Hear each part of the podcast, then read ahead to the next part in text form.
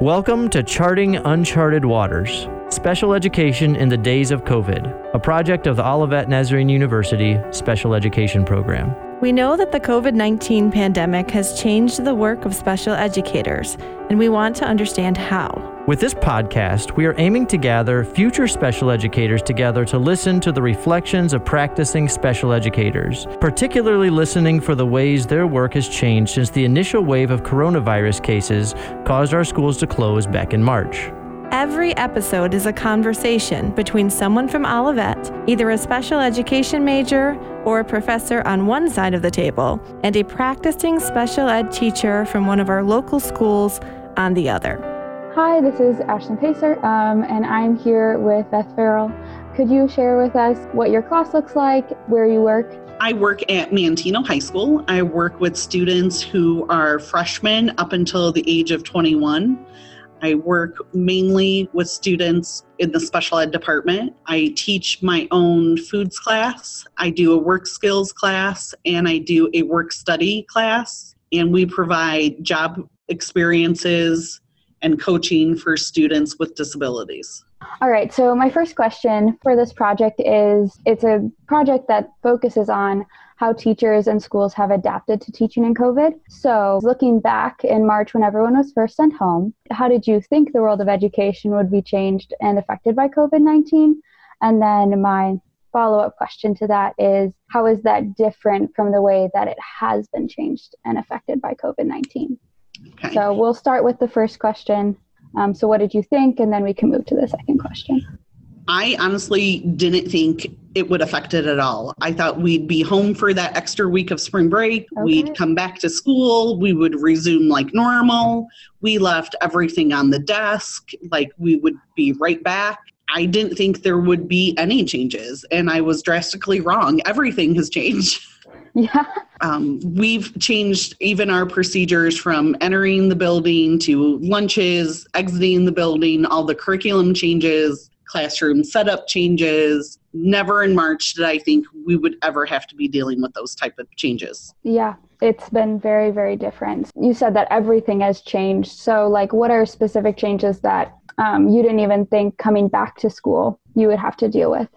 When we come in in the mornings, it's just a lot of the atmosphere of the school has changed. The kids would all hang out in the commons. It was really lighthearted. People would walk around, stop in and see your teachers, get help if you needed it. Now everybody kind of waits outside and then they're let in and you immediately go to your class. There's no walking around in the halls. And I just think even those type of changes really sets the tone for the kids and I think that's affected them some. How would you say that it's affected them, or what have you seen that would say that? It's not as upbeat as it usually is in the mornings, you know, because the kids get their stuff, they're not hanging out, they're not doing that socializing, they're immediately going to their class.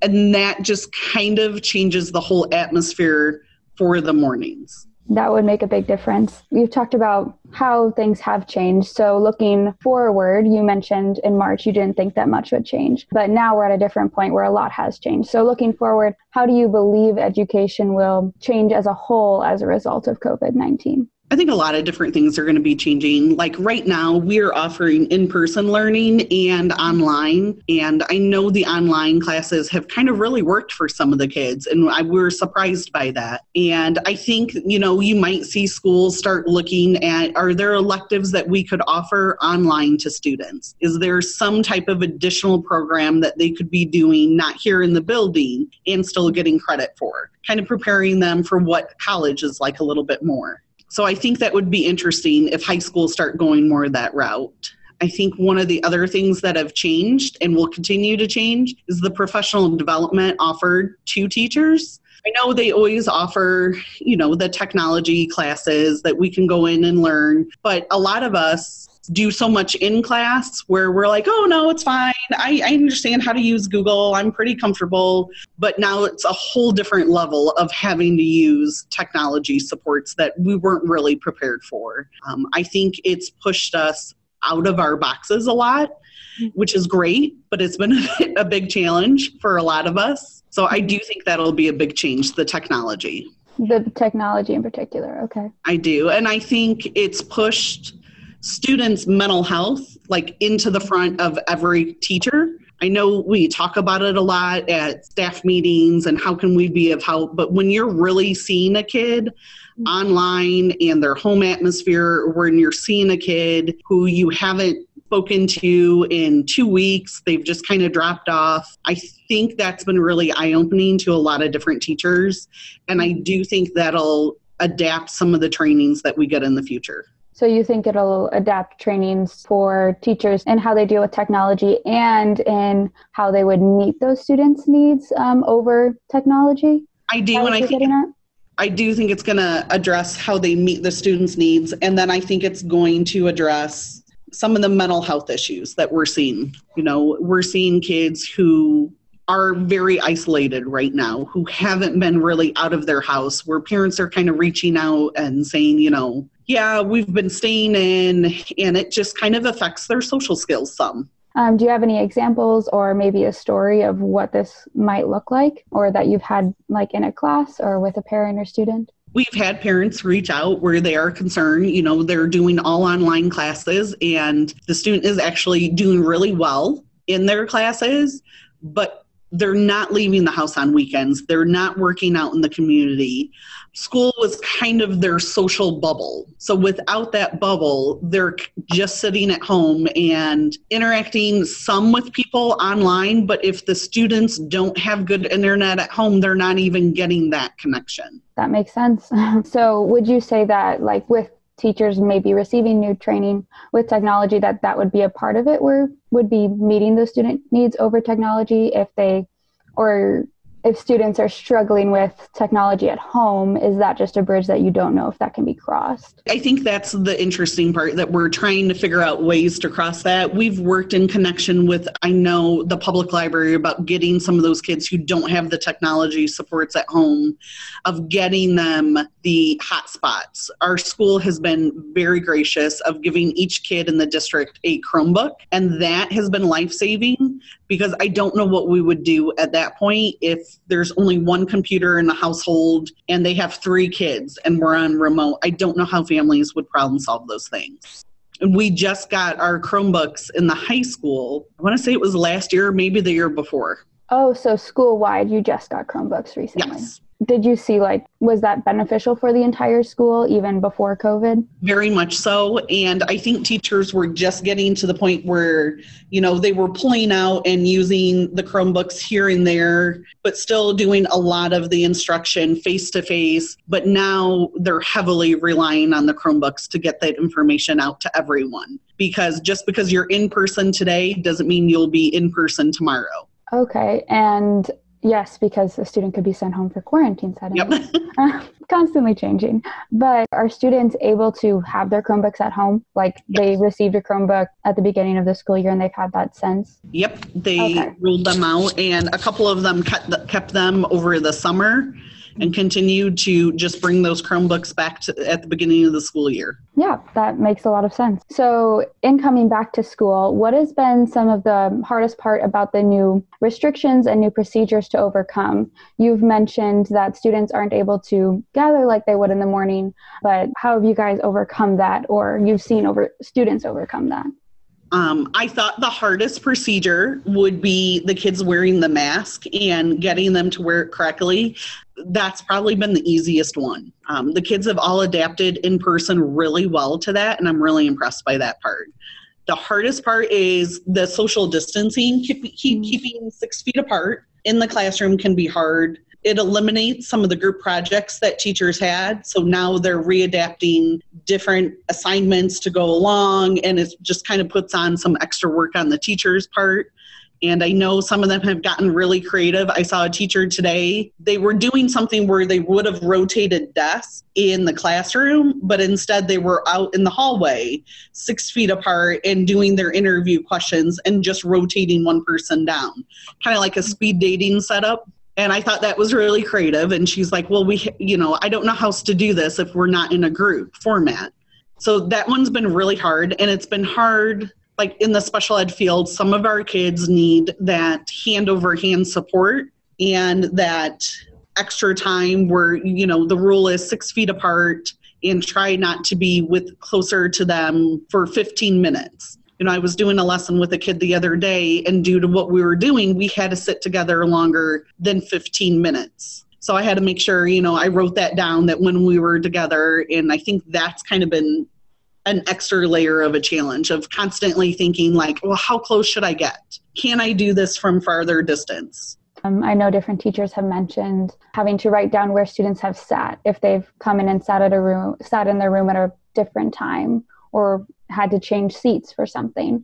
Has that been something that you've worked with too? It is. So we've had kids who started the year remotely and then have returned to the classroom. Well, that's changed our seating chart some due to, you know, student behavior. You don't want someone next to each other. And so we've done some updates on our seating chart, but not only do we update it here, now we have to send it to the office to make sure that they have an updated copy of the seating chart. So it's again, it's just one more step. Mm-hmm. But that has been really hard. And we've had that a lot, especially in this room. We'll pull kids for different types of supports. And that's been hard because today we'll be in a group of three. Next hour, I've got to clean everything because I'm going to have a group of six. And these wouldn't be kids that are always together in their classes. So I do have to document who they sat by, you know, where they sat, how long they were, if they were closer together, how long was that? Just more documentation. Yes. Have students adjusted well to that? Like, you know, they have done pretty well. You can tell kind of by the end of the day, they get a little restless where they just are kind of craving that human interaction where you know they want to high five you and they did really well and you know you don't really want to be doing that. It's those type of things that they're looking for. And you know if a student gets upset you know somebody wants to comfort them or give them a hug and you you know are trying to discourage that from happening too. But for the most part they've been really well on the social distancing. I've been really impressed wow. Do you have any ideas of why they might be doing so well with that? But we have a lot of kids who are remote and i do think that helps because the class gives you more space to spread out. Mm-hmm. i think it's done our school has done a really good job of eliminating lockers so kids aren't hanging out in the hallways. Our school has mapped out routes to get to classrooms so like one way hallways so that's helped keep people moving instead of, you know, walking one direction, seeing someone and stopping and talking. It's a constant flow. So I think that's eliminated some of the time. Our student council's done really nice job of planning some activities outdoors that kids could attend. They had done like a beanbag night. I know they've done some social distancing dress up days for students, try to make it feel a little bit more normal of how we would have the year set up. And, and like we did a pumpkin carving contest this week, and that was nice. And they're doing a Halloween contest, costume contest tomorrow, and they're going to take pictures of people individually and then send them out. So you're still getting some of those social activities without touching each other. That's really important to see because you mentioned students are struggling with not being able to be around one another, but having finding ways around those to get that interaction is really, really important, but also very neat to hear that your school, both the students and the administration, are doing so well. Um, so, going back to the idea of students are struggling more emotionally, mentally, in what ways have you had to provide for students in that capacity differently than you have in the past? And how have you overcome any challenges of um, technology or social distancing, even while students are struggling? I think one of the things that we've done, our district, and they've done an excellent job, if they haven't heard from a kid, you know, we have been able to refer it to our guidance counselors, social workers. They follow up, they've done home visits. That's been absolutely fantastic. And it takes off the burden from the teacher of doing one more step mm-hmm. where we know we have a team of administrators and support staff that are going to follow up that's been fantastic because then we are kind of a little bit more at ease knowing that someone's following up with these kids. I think one of the things that have helped the kids is we've tried to make it as fun as we can. Like I said, with the dress up days, and they'll send out the photos to everyone, and you can vote online. So even the kids at home can still vote. Even the kids at home tomorrow, if they dress up, can be entered in the costume contest. So those things have just provided for student more of students' emotional needs. Is that what you, that's what you're saying? Yes. Yeah. And I think one of the things as teachers, I know it's not all about academics. It wasn't in you know March to May and it's not right now. Obviously, we're still moving forward with instruction, but that's not the number one end all goal. You know, we are making sure that we are going above and beyond to make those student connections. And I think that's something that'll pay off when we're all back in the building together. So you do anticipate someday everyone coming back to the building and all being together? I do. I don't know if it'll happen this year, but I really hope it does before the end of the school year. Especially for those students where that's what they've had for the past three years, the seniors, they know what that's like, and this is also different for them. Exactly. And the kids have been really flexible with, you know, we had to cancel homecoming this year and they understood why. They understood we weren't doing it as a punishment. It's not because we couldn't, we weren't trying hard enough. They were really flexible and they're like, okay, let's move on to the next thing. What can we look forward to? That, uh, that is something that's been so interesting about COVID is it has been what can you look forward to or what can you enjoy about right now differently than you have in the past. You've mentioned a lot of the things that like your school has done, students have done. So what does it look like on a personal level for teachers to help build that positive community for students that's safe and fun? What's something that you might do in your classroom?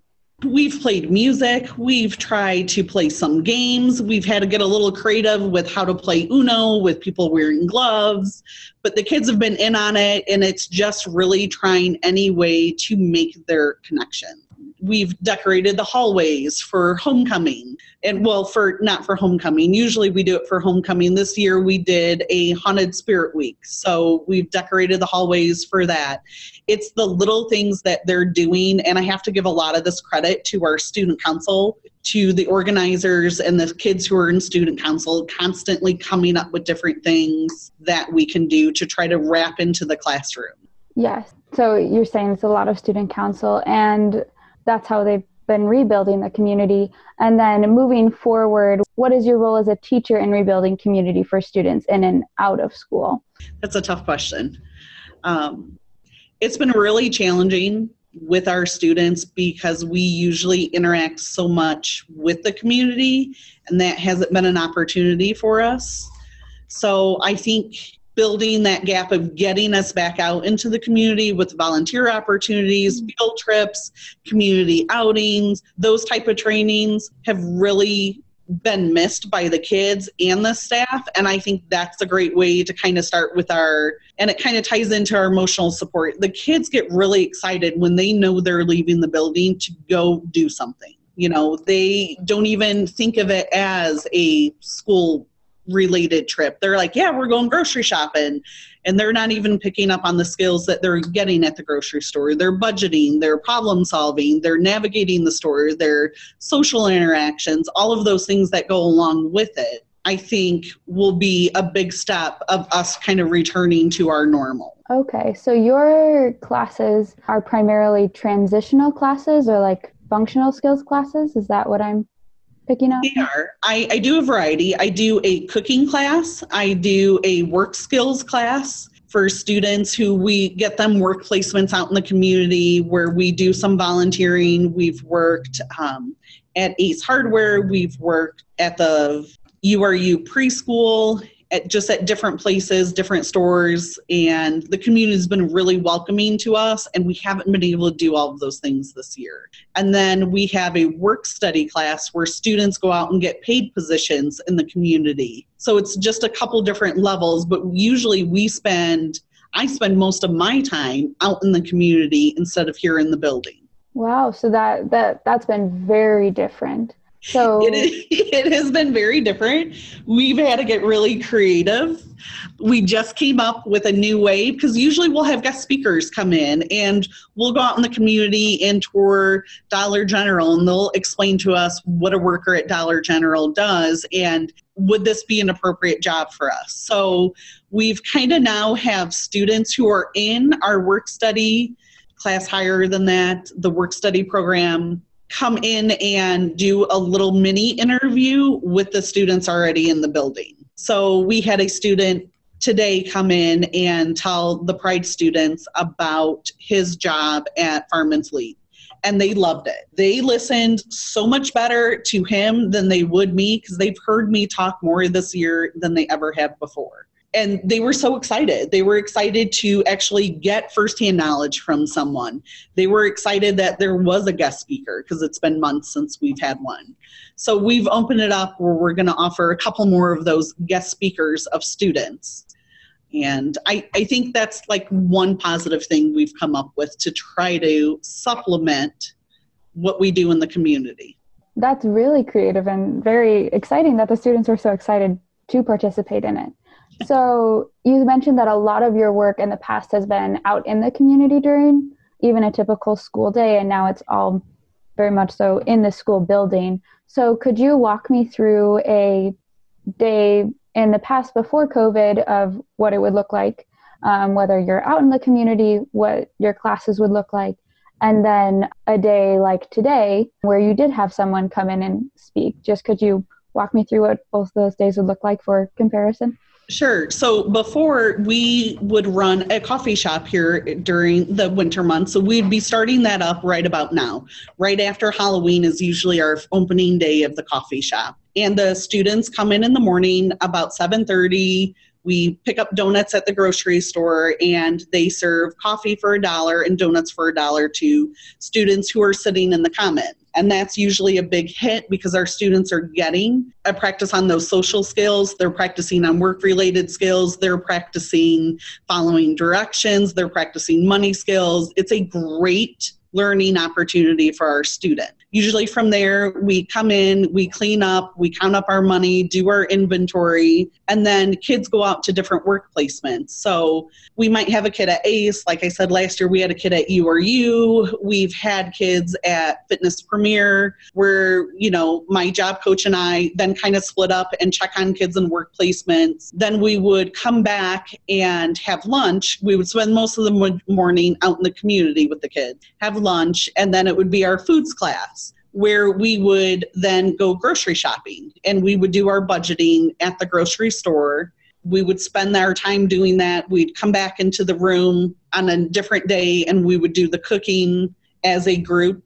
And then later in the afternoon, we would do activities together with interviewing skills, job applications. So we're still doing those type of things and then we'd end with the kids in the work study and that's where we would have guest speakers from people coming in to talk about opening bank accounts. We'd have people come in talk about kids who've gotten their first job. Now how do you do your taxes? We would have guest speakers from different jobs in the community. It might be someone who's a union worker come in and do a presentation. And that's what it would look like before and now we've had to get creative. So instead of this year of doing the coffee shop, we are going to make kind of greeting cards with the Cricut machine. So instead of us going out, kids are coming into the room and kind of working one on one in smaller groups of creating the cards. And then we're going to try to sell them. But we haven't really figured out our best way of how to sell them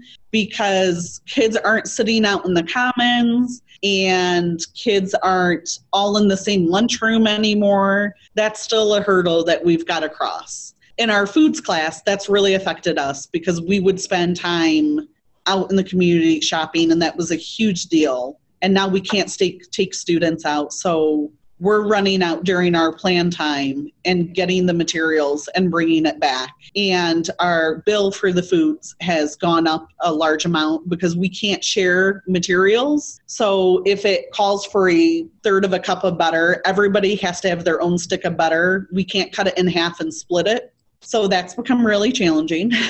um, and then in the afternoon, we're in the building and there's no guest speakers. And that's been a challenge for kids for sure because we're trying to find videos of welding positions. We're finding videos of what the community college has to offer, but usually we would go to the community college and tour it, and we're not allowed to do that. We would spend time taking kids to the DMV to get their state ID. We, we can't do that option this year either. So we have um, hit some roadblocks of how to still provide those services online, and some of them we just can't do. We've given the information to the parents, for example, to take the kids to the DMV. Our bus trainings, usually we take kids out in the community to teach them how to use the public bus. So when they get a job in the community, they can get to and from their job. But due to COVID, we're not doing bus trainings either. So we've tried to do some virtual maps. We've called River Valley Metro. They've been absolutely fantastic with working with us. And you know where i say you know on tuesday i'm going to have five kids call and ask you these type of questions. And they're like great we would love it because before they would come out and do a training with us. So they're in the same situation as us. Do you find that many people who have been your partners in the past are still very willing to partner with you even in light of restrictions or distancing protocols? They have. Our community is absolutely fantastic and they are willing to do whatever they can to help us out. Like I said, we called Midland Bank the other day and asked them some questions. And they're like, well, we can't come in and do our presentation, but if you want, you can stop by and pick up some materials, do it, and then just drop it off when you're done. Well, that was fantastic. That made my life a ton easier but we here in Manteno have an amazing community. And I think that's one of the hardest part is that we miss interacting with our community. And I think our community misses the kids. Yeah, because it's a it's a big change not just for the students who are missing out on these experiences, but also all you're mentioning many community members. They're also missing the kids because oh, they're used to having them come in many people are still very willing to work and um, be flexible. So, what do you hope comes of these efforts, even the, for students, even though things are different than they have been in the past, or you're doing things different than they have been in the past? I hope people just continue kind of with their positive attitudes and understand that we're doing really the best that we can in this situation. I think our students are learning a lot about how to be flexible at a moment's notice of you're in person today, but now you have to switch your gears and think online. And I think that's happened to a lot of the teachers where we've really had to branch out and be creative. And I hope once we all get back in person that we continue to push ourselves to go to that next level of how can we be creative? How can we continue to improve on this? That's really encouraging to hear. Um, just that we hope that you hope and you think that we can continue to grow even in the midst of this that seem to have so many setbacks. Exactly. That's just really encouraging to hear. Thank you so much. This has been Charting Uncharted Waters Special Education in the Days of COVID, a project of the Olivet Nazarene University Special Education Program. Special thanks to the teachers and schools in our area who continue to do great work no matter what comes their way. Thanks also to the Frias family, whose generous support has made this and several other projects possible. Finally, a huge thanks to Professor Brian Utter in the Communications Department at Olivet, particularly for recommending Shamata Fontes. Shamata's hard work and ability have made this podcast come to life. Find out more about Olivet and the Special Education Teacher Training Program at olivet.edu.